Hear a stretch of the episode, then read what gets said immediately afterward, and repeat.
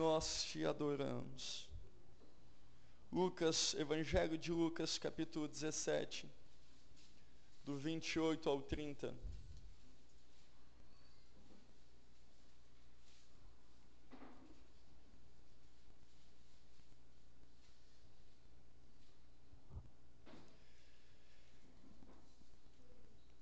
Aconteceu a mesma coisa nos dias de Ló. O povo ele estava comendo e bebendo, comprando e vendendo, plantando e construindo. Mas no dia em que Ló saiu de Sodoma, choveu fogo e enxofre do céu e os destruiu a todos. Acontecerá, presta atenção nisso, acontecerá exatamente assim no dia em que o Filho do Homem for revelado. Naquele dia, quem estiver no telhado de sua casa não deve descer para apanhar os seus bens dentro de casa. Semelhantemente, quem estiver no campo não deve voltar atrás por coisa alguma. Lembre-se da mulher de Ló. Quem tentar conservar a sua vida, a perderá. E quem perder a sua vida, a preservará. Eu digo a vocês, Naquela noite, duas pessoas estarão numa cama, uma será tirada e a outra deixada.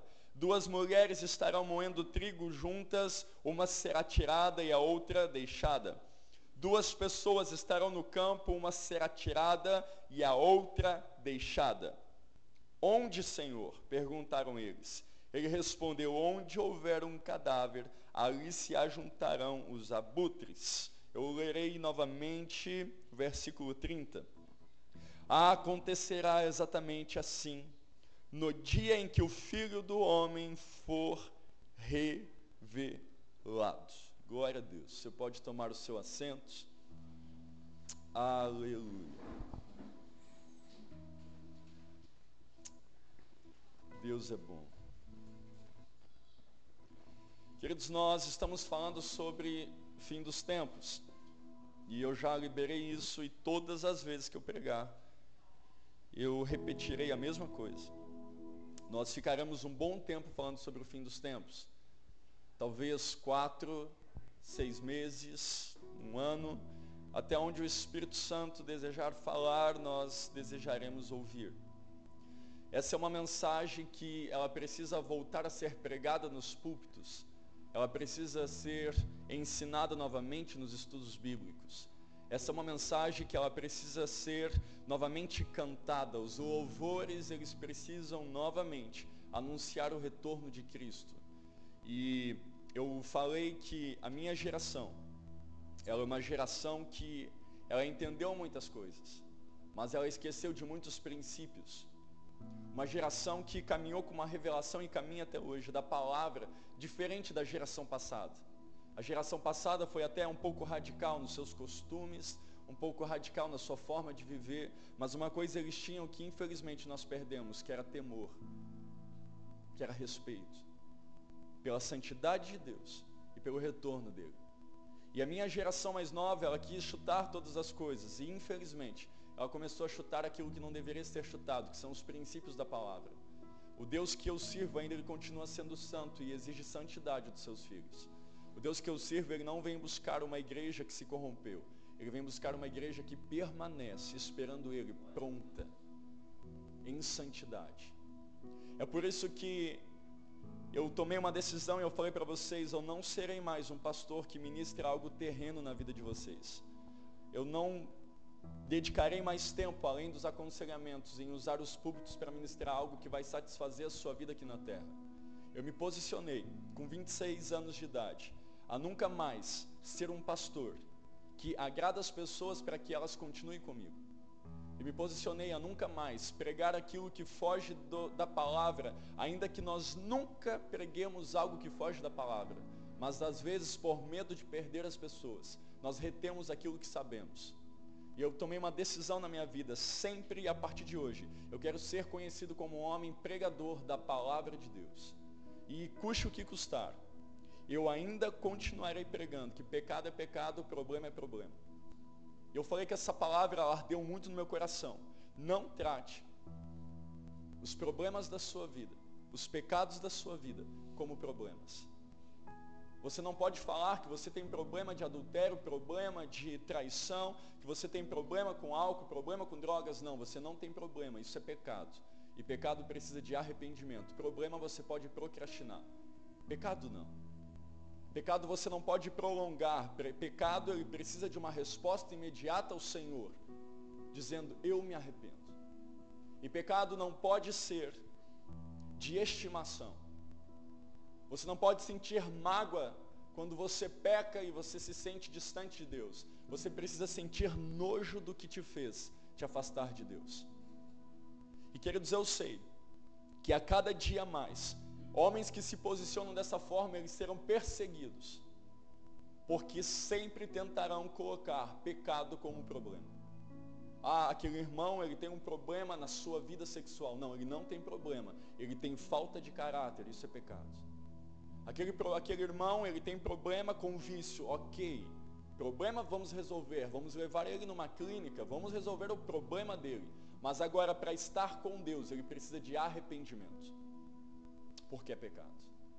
Se nós tratarmos as coisas de Deus com o temor que a geração passada tinha e o entendimento que nós temos, nós conseguiremos chegar no equilíbrio, porque não adianta nada nós sermos hiperliberais e dizer que tudo que nós fazemos não é pecado.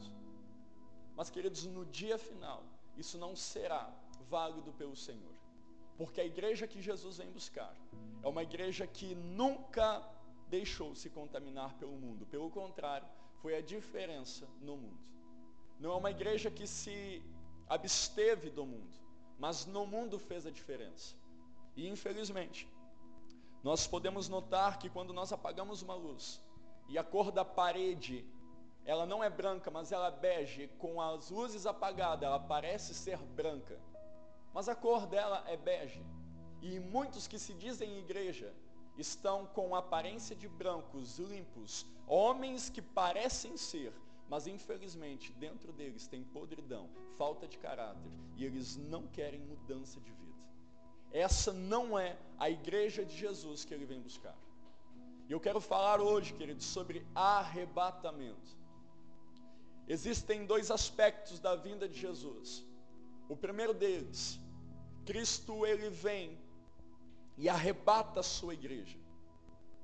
A igreja de Jesus, escuta isso, somente Jesus sabe quem é. Nós olhamos para os nossos irmãos e vemos como alguém que a igreja de Jesus se porta dessa forma. Aí eu pergunto para você, será que essa é a igreja de Jesus? A igreja de Jesus é Jesus que cuida. Eu não tenho problema nenhum, queridos, em fazer parte da igreja de Jesus, porque a igreja de Jesus não tem cabeça. O cabeça da igreja é Ele mesmo, Ele é o cabeça. O cabeça da igreja é Cristo, Ele governa todas as coisas. É por isso que você entra numa igreja e você vê os que pareciam ser caindo e levando muitas pessoas com eles. Você já viu nessa trajetória homens de Deus que caem em adultério, homens de Deus que caem em pornografia, homens de Deus que é, profanam o altar. Mas a pergunta não é por que eles fizeram isso. Mas você, olhando isso, você consegue entender que você agiria diferente ou você na mesma posição desses homens faria igual? A pergunta que nós temos que ouvir do Espírito Santo é: Eu sou igreja de Jesus de verdade? Igreja de Jesus é quando Ele governa sobre a minha vida. Igreja de Jesus é aquele que ele não perdeu o controle de nada, ainda que a aparência da igreja possa ser uma aparência feia, ainda que tenha muitos escândalos na igreja, mas a igreja de Jesus permanece vencendo todos os dias. E essa igreja de Jesus que ele vem arrancar da terra. E é o que nós falamos de arrebatamento. Então, quando nós falamos que Cristo ele vem, isso é único, é um evento único, especial, antes de acontecerem todas as coisas, a grande tribulação. Cristo diz que assim como foi nos dias de Ló, Ló foi tirado da terra, a igreja de Jesus será tirada da terra, mas escuta isso, não porque foi uma igreja covarde, não porque foi uma igreja que perdeu, não uma igreja que quer fugir de algo, mas uma igreja que cumpriu a sua tarefa.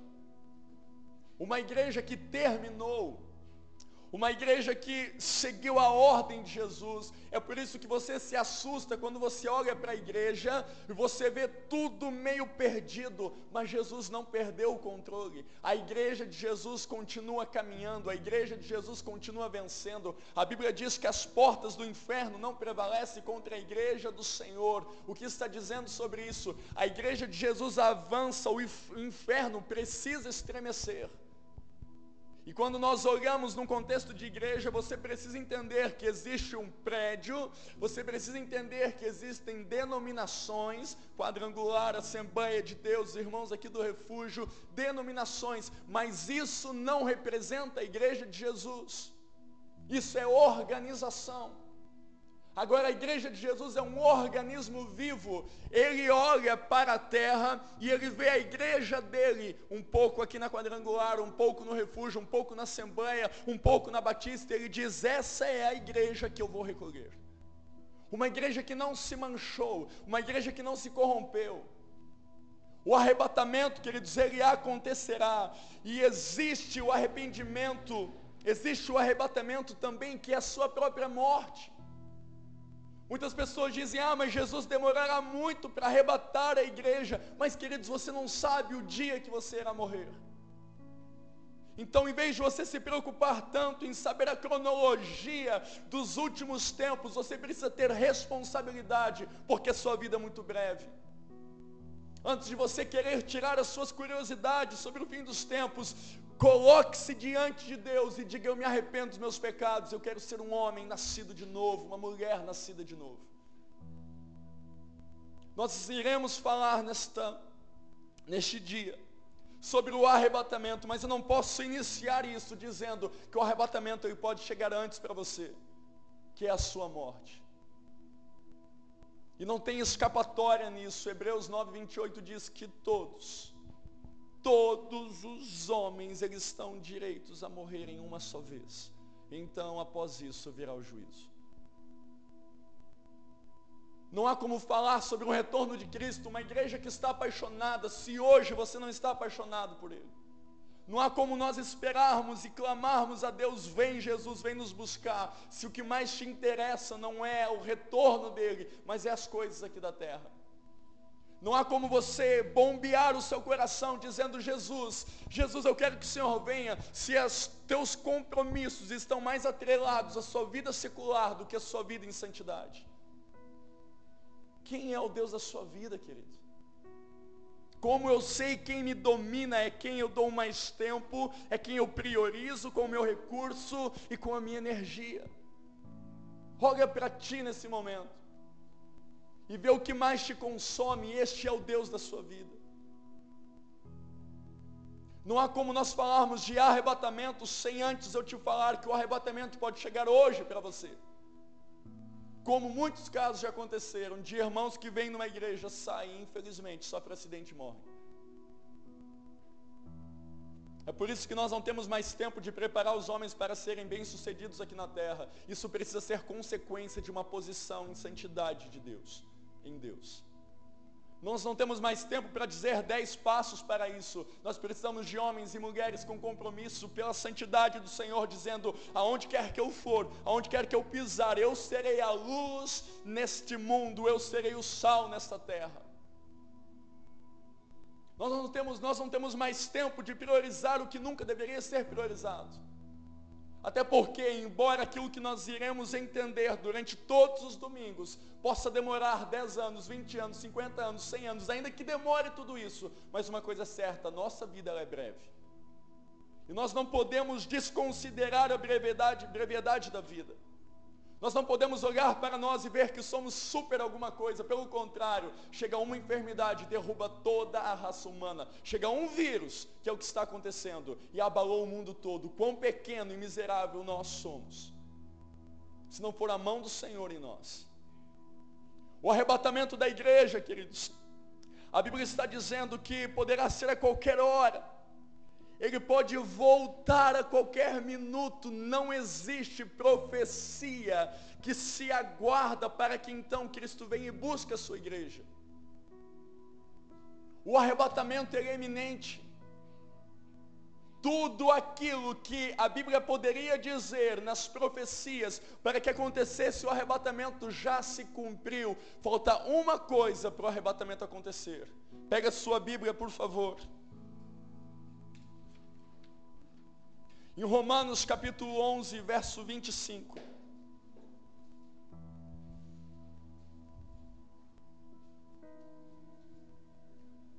Romanos 11, 25 diz: Irmãos, eu não quero que ignorem este mistério, para que não se tornem presunçosos. Israel experimentou o endurecimento em parte, até que chegasse a plenitude dos gentios.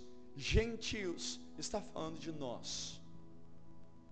Se você entender um pouquinho de Bíblia, você verá que Israel ele foi deixado de lado por um momento. Você vê que ele fracassou na sua missão. Israel fracassou. E ele é deixado de lado, aguardando as promessas de Deus. Deus não esqueceu de Israel. Eles vão desfrutar. Mas então, na história, quando Israel é deixado de lado, entra a igreja de Jesus. Só que há uma diferença de Israel e a igreja. A igreja não vai fracassar. A igreja ela vence. Israel se voltou à adoração de vários ídolos. A igreja de Jesus nunca tirou os olhos dele. Israel perverteu os princípios. A igreja de Jesus não se move sem a palavra. Ela não fracassa. Ela não fracassa. O que me faz permanecer com Cristo é que Ele vence. Se tem algo que falta para que aconteça o arrebatamento eminente da igreja, e eu vou esclarecer isso de uma forma muito tranquila para você, até que chegue a plenitude dos gentios. Quando a igreja cumprir a sua missão, e quem sabe qual é o tempo que ela cumpriu? Somente o Senhor. Quando o Senhor olhar na sua presciência, ele já sabe.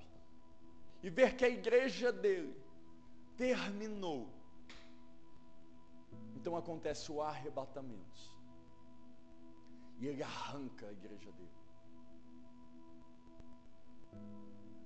A Bíblia diz em Apocalipse capítulo 6, verso 10.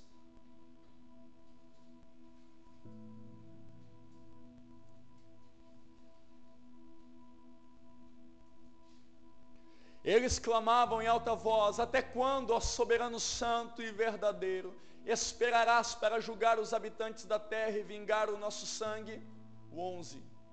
Então cada um deles recebeu uma veste branca, e foi-lhes dito que esperassem um pouco mais, até que se completasse o número dos seus conservos e irmãos que deveriam ser mortos com eles. Se tem algo que ainda falta para que aconteça também o arrebatamento da igreja, é que chegue a plenitude do número de salvos. Queridos, a Bíblia diz que o evangelho do reino será pregado, então virá o fim. Agora, uma coisa é certa, não está dizendo que haverá uma conversão de todas, todas as pessoas, então Jesus virá. Não, a mensagem do reino será anunciado a todos e então virá o fim. Perceba que essa pandemia ela mostrou uma coisa, a força que a internet tem. A velocidade da informação. Nessa pandemia, se você parou um pouquinho nas suas redes sociais, você viu homens de todos os lugares do mundo que estavam pregando. Será que isso já não é um sinal que está muito perto para o arrebatamento da igreja? O arrebatamento da igreja, ele vai acontecer no tempo determinado pelo Senhor. Perceba, queridos, que nós estamos completamente desalinhados com o tempo de Deus. Deus, ele não se move no dia, Deus não se move no mês, Deus não se move no ano, mas Deus se move em períodos. Nós estamos na última aliança que é antes do arrebatamento, que é a aliança da cruz. Após isso é aliança eterna, então vem o arrebatamento antes. Nós estamos na última era antes do arrebatamento, que é a era da graça, a era da igreja. Após isso vem o arrebatamento. Não há mais nada que se cumprir para que venha Cristo buscar a sua igreja. Ou ele vem, ou nós precisamos rasgar a Bíblia e reescrever uma nova.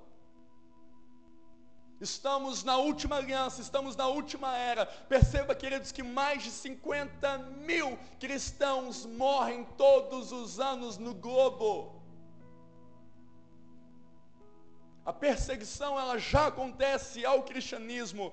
Onde e quando será o arrebatamento? Queridos, ele é eminente. O arrebatamento é a terra que se move, é a terra que trabalha. A Bíblia diz sobre terremotos, a Bíblia diz sobre guerras, a Bíblia diz sobre fome. Em todo o globo terrestre nós já vemos registros disso. Recentemente você percebeu uma infestação de gafanhotos. Após os gafanhotos, veio um outro bicho que fugiu o nome, pior do que gafanhotos, maior que a abelha. Alguém viu isso? a vespa, maior que a abelha, assassina. Se determinada quantidade dessas vespas picassem um homem, ele morria. Em todo o globo nós já vemos, queridos, que no arrebatamento a terra trabalha com os sinais. Está dizendo, queridos, que a geração que não espera o retorno de Cristo, ela se perde, toda geração. Você pega a história da igreja, eles pregavam dizendo: Jesus vai voltar no nosso tempo. Sabe por quê? Porque quando nós olhamos para o retorno de Cristo, nós não perdemos a esperança viva. O arrebatamento é esperança. Meu Deus, o arrebatamento é esperança, ainda que nos doa viver. O arrebatamento é esperança, ainda que nós estejamos com enfermidade, quando nós olhamos que Cristo vem nos buscar, isso é esperança. Apóstolo Paulo chama de esperança futura, esperança da vida. Quando nós estamos completamente sofrendo pressão, nós entendemos que Cristo ele vem retirar a igreja, isso é esperança. E nós continuamos todos os dias caminhar porque porque Ele vem. Ah, Ele vem.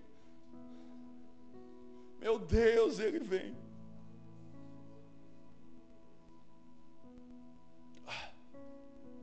O arrebatamento ele é distinto do retorno de Jesus. No arrebatamento ele vem até as nuvens e é a igreja que sobe. Por isso que a Bíblia diz que será como um piscar de olhos. Por isso que nós não temos que esperar para então ficar pronto, nós temos que estar prontos. No arrebatamento ele vem, de repente, e leva a sua igreja.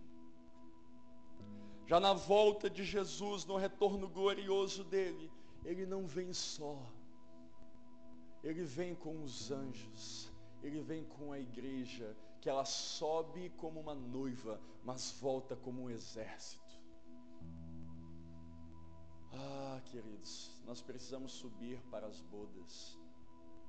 Nós voltaremos como um exército. Nós julgaremos a terra junto com ele. No arrebatamento é a terra que está gritando. Na volta de Jesus é o céu que está gritando do retorno de Jesus, nós vemos que é o céu que dá os sinais, é a lua, são as estrelas, mas no arrebatamento é a terra. E a terra já está gritando que ele está vindo. Olha a fome, não é por falta de comida. Olha as guerras e não é por falta de acordo de paz. Ele vem, no arrebatamento a igreja sobe. No retorno de Cristo a igreja desce. No arrebatamento ele vem para os seus, na volta ele vem com os seus. Arrebatamento é bendita esperança. Arrebatamento é bendita esperança para você que está desanimado. Arrebatamento é bendita esperança para você que olha para sua família e acha que não tem jeito. Arrebatamento é bendita esperança para você que se encontrou com uma enfermidade incurável. Ah, arrebatamento é esperança, é bendita esperança para você que olha para o seu esposo, olha para os seus filhos e diz que não valeu de nada a sua vida. Então você entende que ele vem buscar a sua igreja e você diz: Maranata, ora vem Senhor Jesus, eu quero.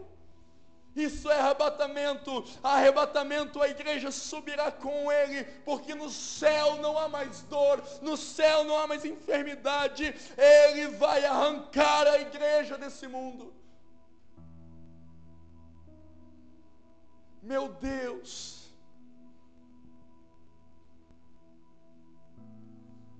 É por isso que antigamente, ah, como nós nos perdemos.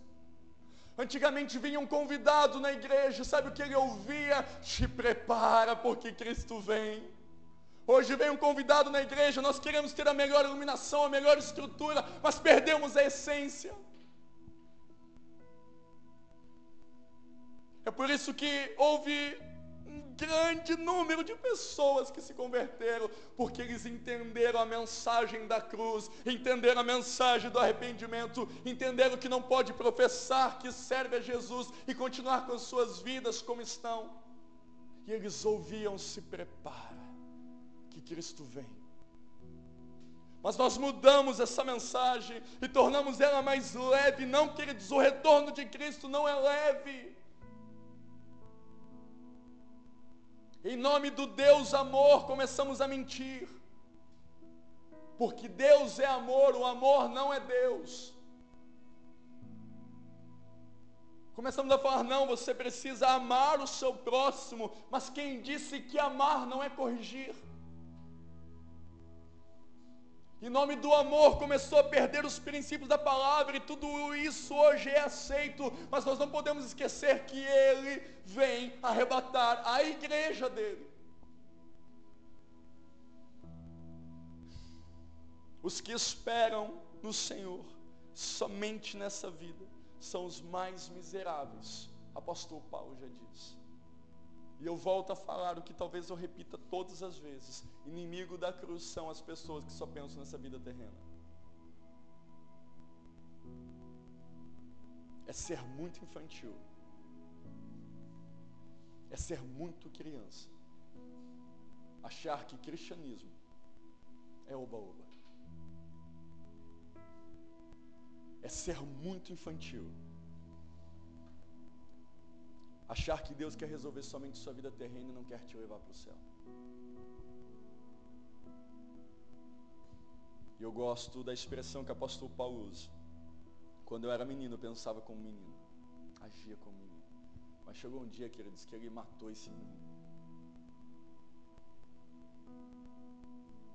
Meu maior interesse com você está ouvindo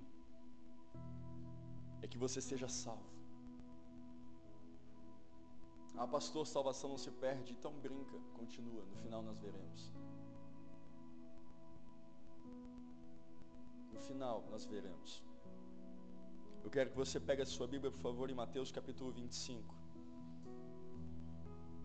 Entenda isso, há uma distinção no arrebatamento e no retorno de Cristo. Arrebatamento, Jesus vem e puxa a sua igreja, arranca a sua igreja no retorno de Cristo, ele vem com a sua igreja. Eu creio fielmente, eu creio, e há divergências disso, não tem nenhum problema, porque ninguém discorda que Cristo vem. Mas há divergências, e eu creio, essa é minha posição, eu creio que a igreja será arrebatada antes da grande tribulação. Agora, se não for, vamos estar preparados, não tem nenhum problema. Uma coisa é certa, será arrebatado. Ah, vamos passar a tribulação, queridos. Eu não torço para isso, acho que nem você. Vamos passar um período de tremenda perseguição, eu não queria, nem você queria. Você queria que arrancasse as suas unhas para que negasse Jesus? Não, ninguém quer. Você quer que coloque uma arma na sua cabeça dizendo ou você larga a sua fé ou você morre? Não, ninguém quer isso. Mas é isso o fim terá isso. Agora eu creio que Cristo ele vem e puxa a sua igreja antes. Mas quem não crê assim, vamos caminhar juntos. Moravos já diziam, nas coisas essenciais, nós temos que ter unidade. Nos princípios. Mas nas coisas que são diferentes, vamos ter o respeito. Então, ainda que pensem diferente, nós não podemos largar os princípios. Uma coisa é certa, Cristo ele vem e ele vem buscar uma igreja santa. Ninguém muda isso. Cristo não vem buscar a igreja que se prostituiu, queridos, que se vendeu. Cristo não vem buscar uma igreja que vendeu, comercializou a fé. Cristo não vem buscar uma igreja que prometeu que não é bíblico. Cristo não vem buscar essa igreja. Cristo não vem buscar a igreja de homens que afundaram muitas pessoas por causa dos seus pecados. Cristo não vem pegar eles. Mateus capítulo 25, verso 10. E saindo, vamos ler a partir do verso 1. O reino dos céus, pois, será semelhante a dez virgens que pegaram suas candeias e saíram para encontrar-se com o noivo. Cinco delas eram insensatas e cinco eram prudentes. As insensatas pegaram suas candeias, mas não levaram óleo consigo. As prudentes, porém, levaram óleo em vasilhas juntamente com suas candeias. O noivo demorou a chegar e todas ficaram com sono e adormeceram. Escuta isso, para aqui. As dez virgens representa a igreja. Ambas foram insensatas. Embora cinco era louca e cinco era sábia. A que foi sábia, ela reservou candeia, reservou óleo e guardou para si as insensatas, as loucas, simplesmente negligenciaram isso. Mas ambas, as dez, elas ficaram com sono e adormeceram. Por quê? Porque o noivo, na mente delas, estava demorando para chegar. Escuta, ó igreja que está adormecida, é tempo de acordar. Não importa se você é alguém sábio ou se você é louco, a questão é: todas ficaram com sono e adormeceram. Escuta isso, você, igreja de Jesus, abra os seus olhos, porque o noivo não está demorando. O noivo é Jesus Cristo, a noiva somos nós. Haverá um casamento. É por isso que a noiva não pode se encantar com as coisas dessa terra, porque ela tem um noivo. É por isso que a noiva não pode casar com pastores, estou falando com liderança. É por isso que a noiva, ela não pode se contaminar e se encantar com os recursos. É por isso que a noiva não pode se prostituir. É por isso que a noiva, ela tem que estar adornada. Escuta, vou trazer isso mais claro. A igreja de Jesus não pode se encantar com homens que dizem ser de Deus. A igreja de Jesus não pode se prostituir, vender a sua fé. A igreja de Jesus não pode andar em pecado. A igreja de Jesus não pode, não pode, não pode. Porque ela tem um noivo. Se você já casou, você sabe que a noiva, quando você vai casar, você tem entendimento que ela é sua. E a noiva tem entendimento que o noivo é dela por isso que eles se casam, por isso que nós carregamos uma aliança. Porque minha esposa me pertence e eu pertenço a ela.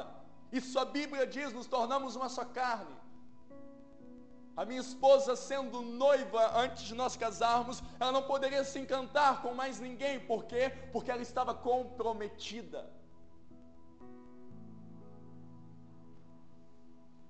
A igreja de Jesus já está em compromisso. Todas as vezes que você arranca isso de ti e coloca sua mente em outra coisa a não ser um noivo, você se perdeu.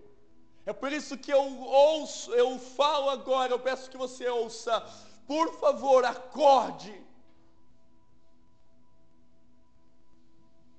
Pois a Bíblia diz, queridos, na segunda carta de Pedro, que nos últimos dias estaria, se iniciaria o escárnio. Ah, Jesus está demorando demais. O problema não é o mundo escarnear disso, escarnecer disso. O problema é quando a igreja começa a falar a mesma coisa que o mundo. Esse é o problema, porque sempre o mundo tentará nos acusar, isso é normal. Ah, são um bando de louco, acreditam em algo que não sabem, isso é normal e nós aceitamos. O problema é quando aqueles que professavam Jesus Cristo esperavam o retorno dele e começam a dizer: é, ele está demorando mesmo. Esse é o problema.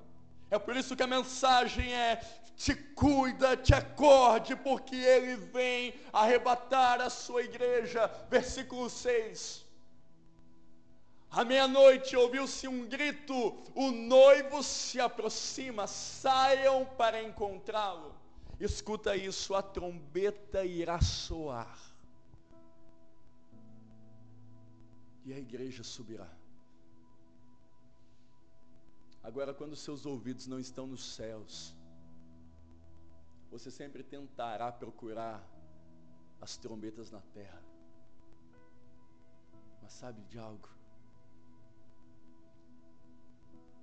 Elas nunca vão sinalizar o céu para você. Sempre quando você foca mais na terra do que no céu, você não tem espaço para ouvir a trombeta, trombeta soando e dizem: O noivo se aproxima, saiam para encontrá-lo. Então todas as virgens acordaram e o que? Prepararam as suas candeias. Aí que é a loucura dos últimos dias. Porque Deus não tem dois fogos. O fogo que purifica o ouro é o mesmo fogo que destrói, que consome palha, o feno e a madeira. É o mesmo fogo. O mesmo fogo que purifica as pessoas. O fogo de Deus é o mesmo fogo que queima no inferno. Todas as vezes que o nível de justiça eleva, vem o nível de juízo. Lembra da arca de Noé? Foi livramento e consolo para Noé e os que ouviram mas foi juízo para os que ficaram. O mesmo Deus, o mesmo fogo, a mesma água que libertou uma família, matou milhares de pessoas. Versículo 8: As insensatas disseram aos prudentes: Deem-nos um pouco do seu óleo, pois as nossas candeias estão se apagando. Elas responderam: Não, pois pode ser que não haja o suficiente para nós e para vocês. Vão comprar óleo para vocês. E saindo elas para comprar o óleo, chegou quem? O noivo. E as virgens que estavam preparadas entraram com ele para o banquete nupcial. E a porta foi fechada. Perceba, a Bíblia, a Bíblia, diz que os últimos dias serão como os dias de Noé. Quem fechou a porta da arca foi Deus. Quem fechou a porta das noivas para subirem foi Deus. Quem fecha a porta no nosso tempo é Deus, mas a porta ainda não está fechada. Ainda Ele está dizendo: se arrependa, muda de vida, me conheça, eu sou o Senhor da sua vida. Prepara a sua candeia, prepara o seu óleo, porque Maranata eu venho buscar a igreja e eu buscarei aquelas que acordam, aquelas que estão prontas e têm óleo nas suas vidas. Ah, meu Deus, esse é o tempo que somente homens com unção do Espírito Santo irão permanecer. Quem diz que é e não é, vai cair.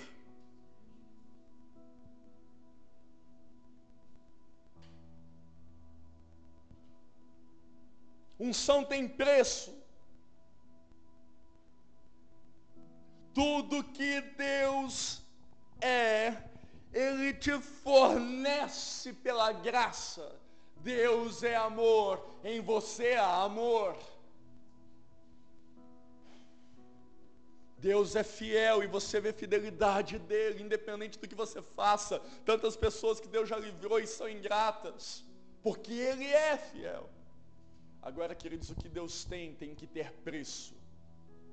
Homens de oração, homens de jejum, Homens de leitura e meditação da palavra serão homens prudentes e sábios nesses últimos dias. Ou você tem unção do Espírito, ou você ficará quando o noivo chegar, porque somente homens de Deus ouvirão o soar da, da trombeta, e esse soar está próximo. Ele vem arrebatar a igreja, a igreja precisa ser arrebatada para então que haja o aparecimento do anticristo. Eles terão que ter uma justificativa, todos irão sumir, percebendo Perceba isso, queridos, você está dirigindo e pum, de repente, isso não é algo de Hollywood, isso não é um filme, isso não é uma ficção, isso é a palavra de Deus no meu coração e no seu coração. Ele virá e as pessoas desaparecerão de uma forma rápida, como um piscar de olhos, e o que o mundo terá que falar.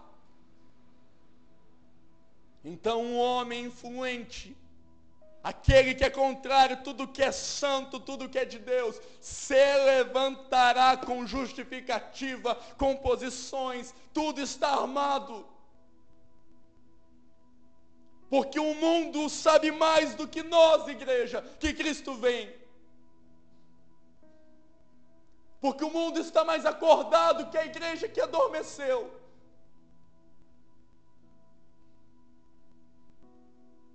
Enquanto os seus olhos não estiverem abertos, enquanto os seus olhos não prestarem atenção nisso, você não vive.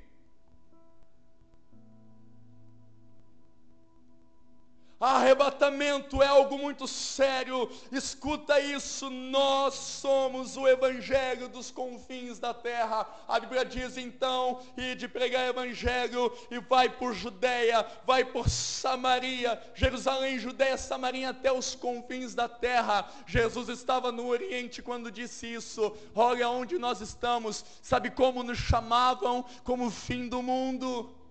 Como o quinto dos infernos, chamava o Brasil disso, por quê? Porque era um lugar muito distante. O Evangelho de Jesus já chegou no Brasil, o Evangelho de Jesus já chegou no globo todo. Nós somos o Evangelho dos confins da terra. Isso quer dizer que está muito próximo a um grande avivamento. Nós viveremos nesse tempo uma grande semeadura de pessoas sendo salvas, mas da mesma forma, um tempo de juízo. Nós somos a última geração, viveremos o último avivamento. Pastor, e se o Senhor tiver errado com tudo isso? Meu Deus, eu prefiro crer que eu estou errado, mas vivendo certo, do que achar que isso não é verdade e corromper a minha vida, do que zombar, escarnecer que Cristo vem e achar que somente aqui na terra basta. Então a igreja adormeceu, escuta essa palavra para nós. Abra os seus olhos, veja que a seara ainda é branca, arregaça suas mangas e vai trabalhar para Jesus, meu irmão. Meu Deus, não é tempo da igreja descansar. Ai, ah, Jesus, essa pandemia mostrou quem é e quem não é igreja, porque quem é igreja está se movendo, quem não é está dormindo. Literalmente. Aproveitou esse tempo para ficar na Netflix, aproveitou esse tempo para ficar deitado de manhã, de tarde, à noite, preguiçoso, vai te ter com a formiga porque a igreja de Jesus ela avança, a igreja de Jesus é como essas virgens que estavam preparadas e entraram para com ele no banquete nupcial. É a igreja que está atenta, com seus ouvidos no céu, ouvindo o Senhor, o que o Senhor tem agora, porque até que o Senhor venha, eu trabalho como se, se o Senhor fosse demorar muito, mas eu estou pronto como se o Senhor voltasse hoje. Eu sei visivelmente hoje quem está se portando como igreja e quem não está. Se eu consigo perceber, ah, imagina o seu dono que é Cristo. Arrebatamento é sério. O Espírito Santo, o mesmo Espírito que vai derramar na igreja dos últimos dias, um nível de unção maior, de milagres, que vai purificar a noiva, é o mesmo Espírito que tem nas suas mãos uma pá e que separará o que é feno, o que é palha e o que é madeira, e queimará no fogo. É o mesmo Espírito, não é o diabo que manda as pessoas para o inferno. Isso vai te escandalizar. O diabo não tem poder de dar destino para ninguém. O mesmo Deus que tem o fogo que purifica, esse fogo para a noiva que não está pronta, é o fogo que queimará no inferno. O mesmo Deus. O mesmo Deus que mandou a água no dilúvio e fez com que Noé e aqueles que ouviram a sua família fossem guardadas. É a mesma água que Deus mandou que matou milhares. Deus é mau? Não, igreja. Você precisa ouvir a palavra de Deus. Alerta, acorda, desperta, ó tu que dorme. Nós estamos vivendo a última era da igreja, a última aliança.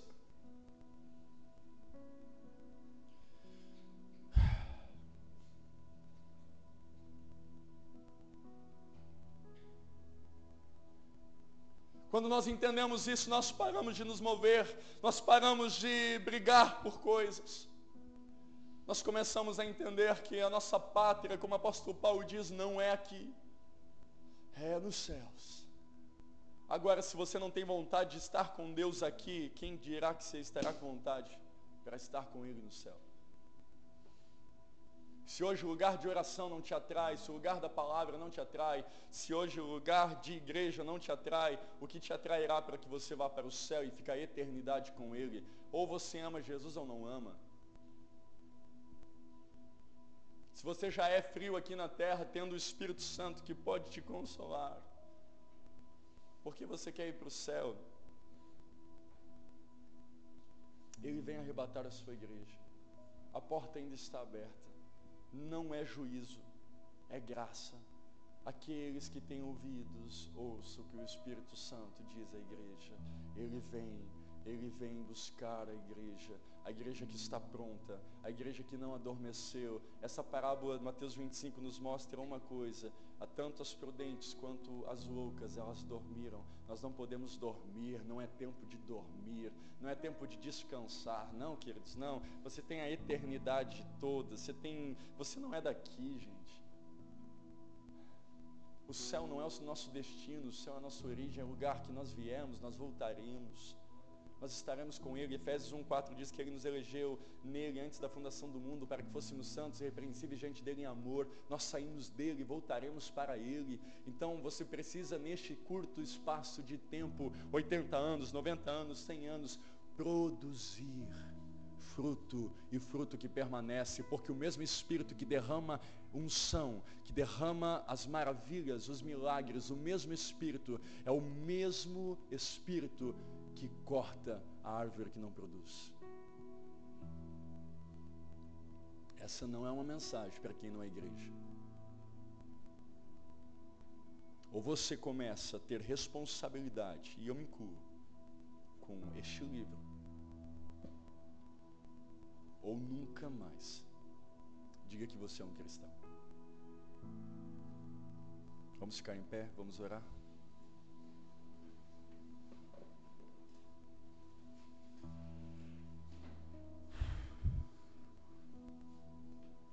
O rei está voltando. O rei está voltando. Talvez hoje você se encontre na pior posição. Talvez você é alguém que não ora. Talvez você é alguém que não entende muito a Bíblia. Talvez você é alguém que não jejua. Escuta isso, a porta ainda não está fechada. Há uma divina esperança para mim. Há uma divina esperança para você. É por isso que eu quero fazer alguns convites e você não precisa se manifestar hoje, sair do seu lugar, não, não. Nós não queremos aglomeração, não, não é isso. Você precisa de posição. há uma divina esperança ainda. Quando você olha para você e vê que o quão falho você é. Quando você olha para você e vê o quão, quão pecador você é. A palavra que tem que ecoar na sua mente é: há uma divina esperança. A divina esperança é o lugar para onde nós iremos. A divina esperança é o lugar onde não há mais dor, onde não há mais tristeza, onde não há mais falta de nada. É o lugar onde o salmista Davi diz: O Senhor é o meu pastor e eu não tenho falta. Quando você está neste lugar, quando você se encontra no lugar com Ele, nada mais se torna carente em você. Ele preenche a sua vida. Ele preenche você por completo. A porta ainda está aberta, queridos. Ele vem arrebatar a igreja, mas ainda ele não veio nesse momento. Nós estamos agora no dia 24 de maio, nesse momento que eu estou falando, ele não veio. Isso mostra que a porta está aberta ainda. Você pode se posicionar, você pode dizer: Eu quero, eu quero, eu quero entrar. Eu quero entrar. Quando as trombetas soar, quando a trombeta soar, eu quero ouvir, eu quero estar com Ele. Escuta, Ele virá buscar a sua igreja. Ele virá buscar a sua igreja. Então agora é o momento de você olhar e entender que ou você é igreja ou não é igreja. Agora é o momento de você entender que a tua mente não pode estar somente no aqui e no agora. A sua mente precisa estar na eternidade. Você precisa produzir fruto e fruto que permanece. Somente uma coisa ficará: o legado espiritual que você deixa nas pessoas, porque tudo que é perecível irá corroer com o tempo, mas o legado espiritual, uma vida transformada, o ensino aos seus filhos de caráter, de princípios da palavra de Deus. Isso não muda, porque a mesma Bíblia diz que tudo passa, mas a palavra não passa. É isso que você precisa entender nesse dia, que a palavra tem que te mover com arrebatamento iminente, eminente, e ele vem buscar a igreja. Fecha os seus olhos e vamos orar. Se prepara, igreja. Se prepara, igreja. Ele vem. Comece agora a se posicionar, dizendo: Eu não quero ser o homem que eu sou. Eu não quero ter a mente que eu tenho. Rabaixar, amantar, Além do rio azul. As ruas são de ouro e de cristal. Ah, ouça essa canção. Ali tudo é vida, ali tudo é paz, morte, choro, nunca mais, tristeza e dor, nunca mais. Essa é a divina esperança. Verei o grande rio da vida, claro como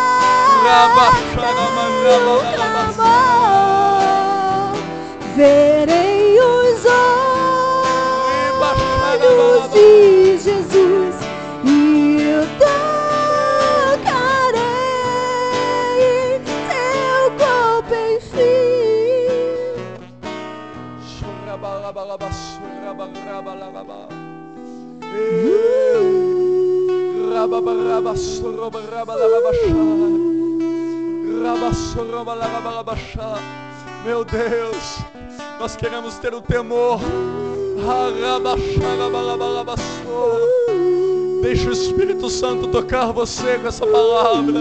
Ei, deixa ele liberar em você. Deixa ele trocar a sua mente. Deixa ele renovar você. Rabaxar, As nações andarão em sua luz e as portas jamais se fecharão. A cidade é de ouro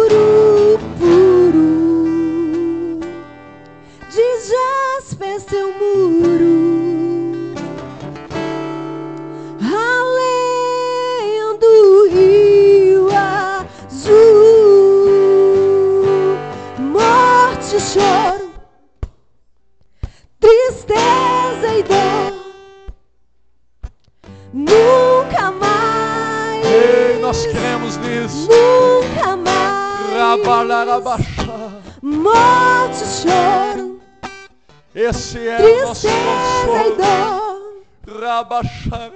Nunca mais,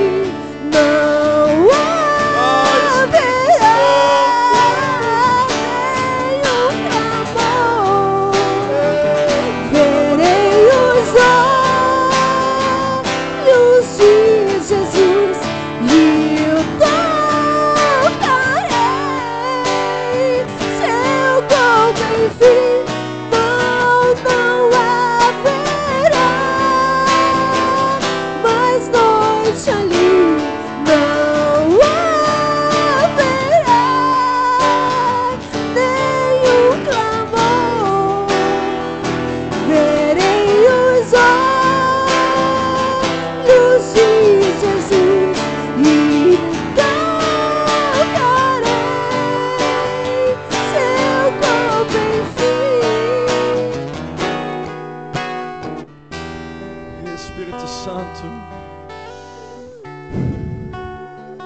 Meu Deus, há um temor, há um temor. Eu acho que nós começamos a entender um pouco. Eu acho que nós começamos a entender um pouco que não podemos nos mover de qualquer forma. Acho que começamos a entender que não podemos nos mover de qualquer jeito. Ah, Espírito Santo, trabalha na sua igreja.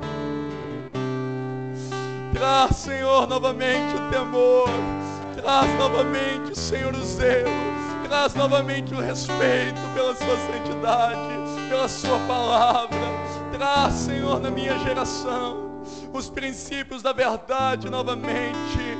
Senhor, Senhor, essa é a nossa esperança, que nós cremos que iremos para um lugar onde jamais, jamais sentiremos dor, tristeza, jamais haverá clamor. Ah, nós cremos nisso, meu Deus. Deus, no nome de Jesus, que a unção do Espírito Santo quebre o jugo, o peso espiritual desse irmão e dessa irmã as inquietações da sua vida, a pressão. Senhor, que entre a mensagem da divina esperança, que esse não é o fim, mas nós clamamos, ora vem, Senhor Jesus. E nós queremos continuar crendo todos os dias de nossa vida. Aleluia.